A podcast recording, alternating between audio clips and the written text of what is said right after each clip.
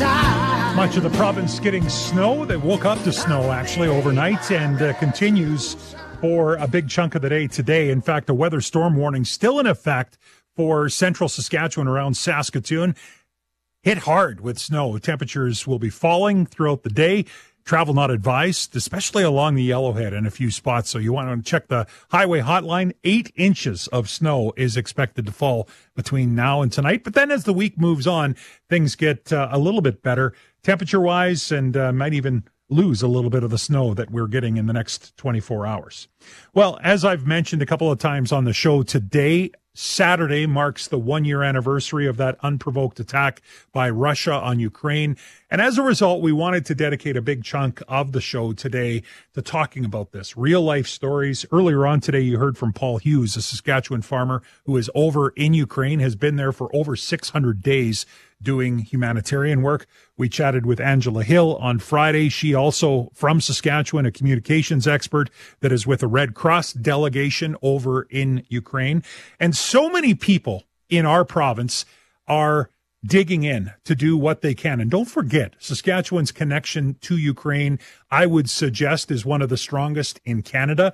Almost 13% of our population have ties to Ukraine. I believe it's uh, somewhere around 140,000 people in the province of Saskatchewan. Danylo Puderak is the executive director of the Ukrainian Canadian Congress Saskatchewan Provincial Council. And Danylo joins me now on the phone. Thanks for taking our call thank you for uh, for including me, Evan, and and for uh, taking the time to to talk about Ukraine. You know, I, I, I can't imagine you've you've been in this role for quite some time with the Ukrainian Canadian Congress of Saskatchewan. I, I can't imagine though how things have escalated for you and your team, given what's going on uh, over the last couple of years. It, it's something that I never imagined uh, that I would be in the position of, of having to deal with. You know, um, my parents uh, came to Canada as as displaced people following World War II, and so it's it's a bit come full circle for me to now be in in that role to be able to to give back and help. Um, however disappointing and and and um, um, traumatizing it is to think that uh, you know 60 years later we're having to do this again. Yeah, it's yeah, absolutely. And, and I mean, I think that must give you a different, personally, a different sense of resolve for the work that you're doing. It, it does.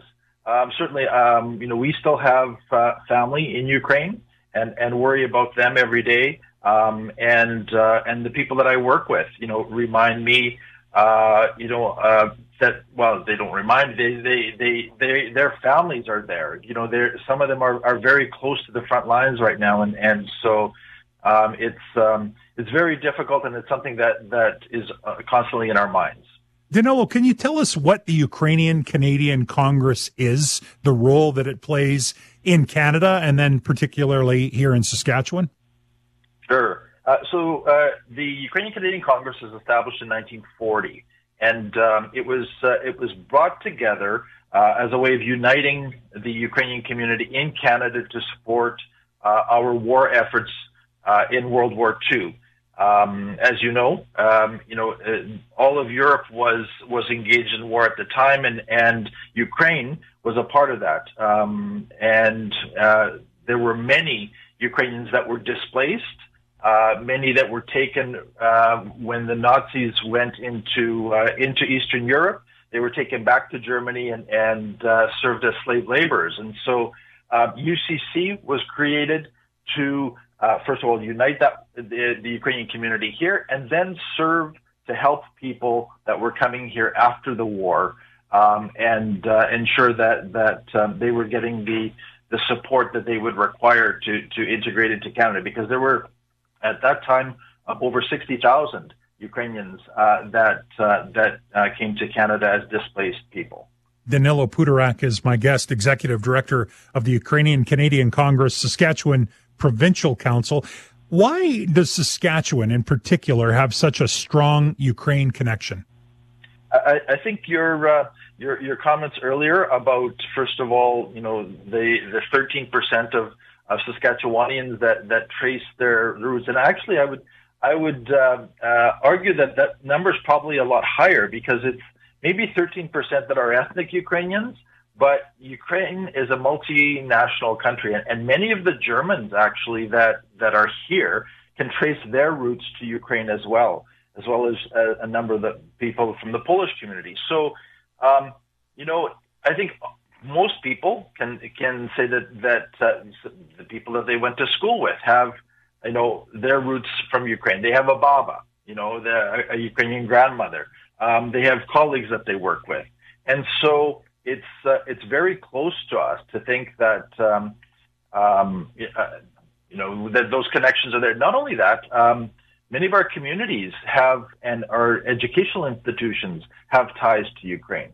The University of Saskatchewan has a um, uh, long-standing uh, agreement both with the university in Chernivtsi and with uh, the university, the educational university in Ternopil. Uh, the University of Ivano-Frankivsk and the University of Regina have ties. The city of Saskatoon is twinned with the city of, of Chernivtsi. So, so those ties are, are deep and, and close. You know, I think that you're leading into my next question, which is how has that connection remained so strong? But it, a lot of it is just woven into the fabric of whether it's educational institutions, um, religious institutions. There's there's a variety of different ways.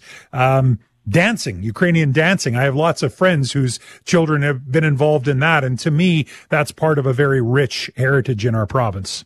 It's part of our cultural identity as a province. You know, it's like when. Uh, uh, people think of, of, of Saskatchewan. Certainly, Ukrainian dance is part of it, or or um, you know U- Ukrainian food, right? It's like how many fall suppers do you go to that and and they serve pierogies or or we uh, usually are begging for that sort of food at a fowl uh, supper, if I'm being absolutely. honest. Absolutely, and a absolutely. wedding and wherever else we go.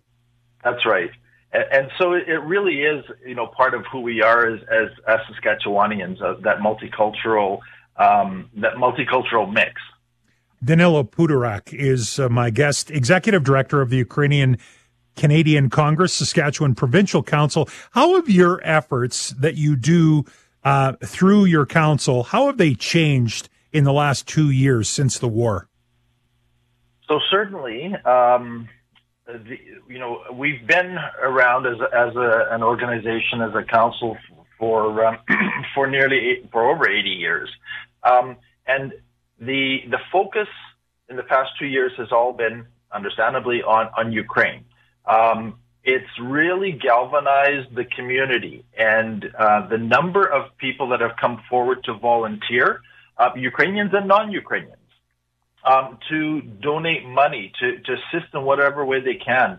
Um, you know, some of the organizations have taken a strong leadership role in um, providing humanitarian assistance. Um, you know, we've seen hundreds of thousands of dollars of medical and other supplies being shipped to Ukraine to help. Um, and and here, so many communities, so many grassroots efforts uh, to help the Ukrainians that are coming here, and it's in communities, you know, uh, large and small. I was doing a quick count here, and over 80 Saskatchewan communities have seen displaced Ukrainians settle there, and many of them uh, have set up um, volunteer committees to assist. You know, some groups like in Wynyard, under the leadership of Ray Bashutsky, they've got 85 uh, uh, displaced Ukrainians that have settled there.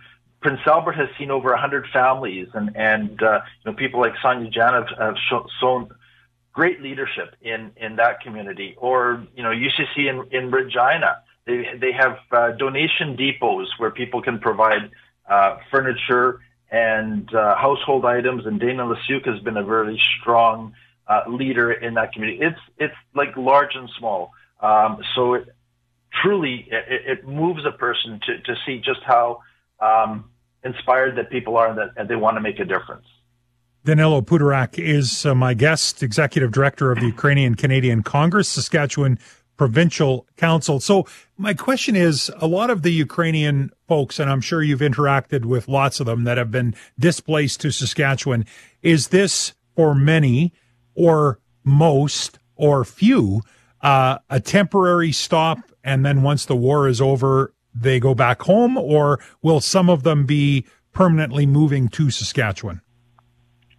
Um, th- that my answer has changed over these past two years, and I think it's because of the fact that we're now in day 733 of this war.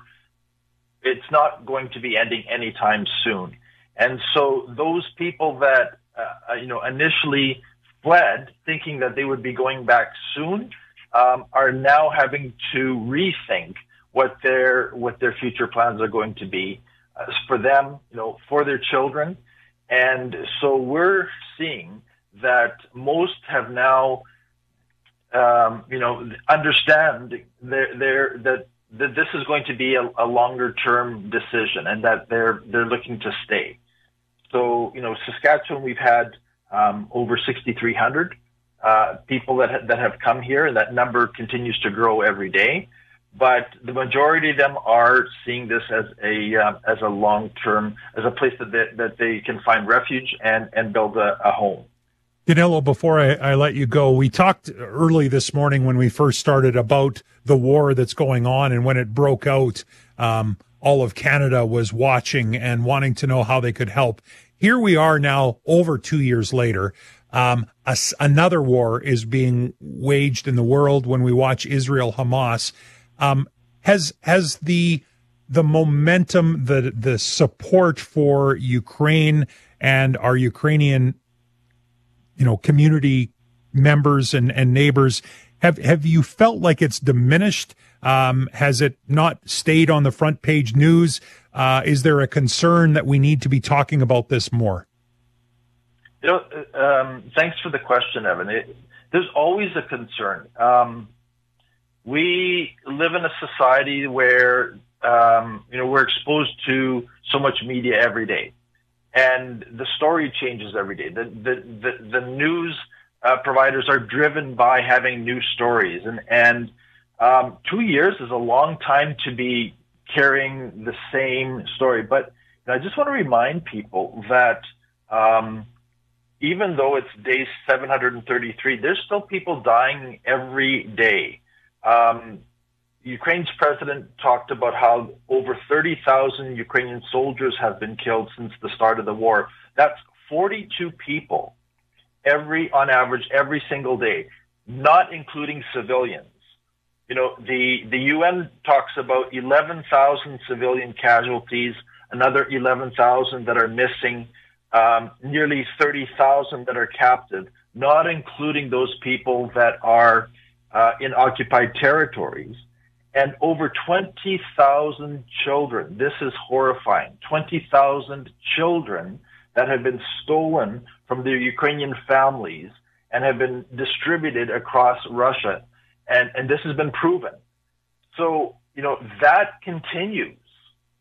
And, you know, as much as, you know, we see these other tragedies in the world that are taking place and they deserve our attention as well, we can't forget uh, what what Putin's Russia is doing in Ukraine, because this will come back to to bite us if we don't maintain the strong support and pressure that that uh, we are for Ukraine. Danylo, thanks so much for joining me today. We appreciate your uh, your view of this, your leadership, and uh, we will be checking in with you again. Thank you again, Evan. Danylo Puderak, Executive Director of the Ukrainian Canadian Congress, Saskatchewan Provincial Council. We will continue the discussion and talk with a couple of organizers that have been instrumental in community work in the province and to give us a chance to understand how you can be involved and help. You're listening to 980 CJME and 650 CKOM.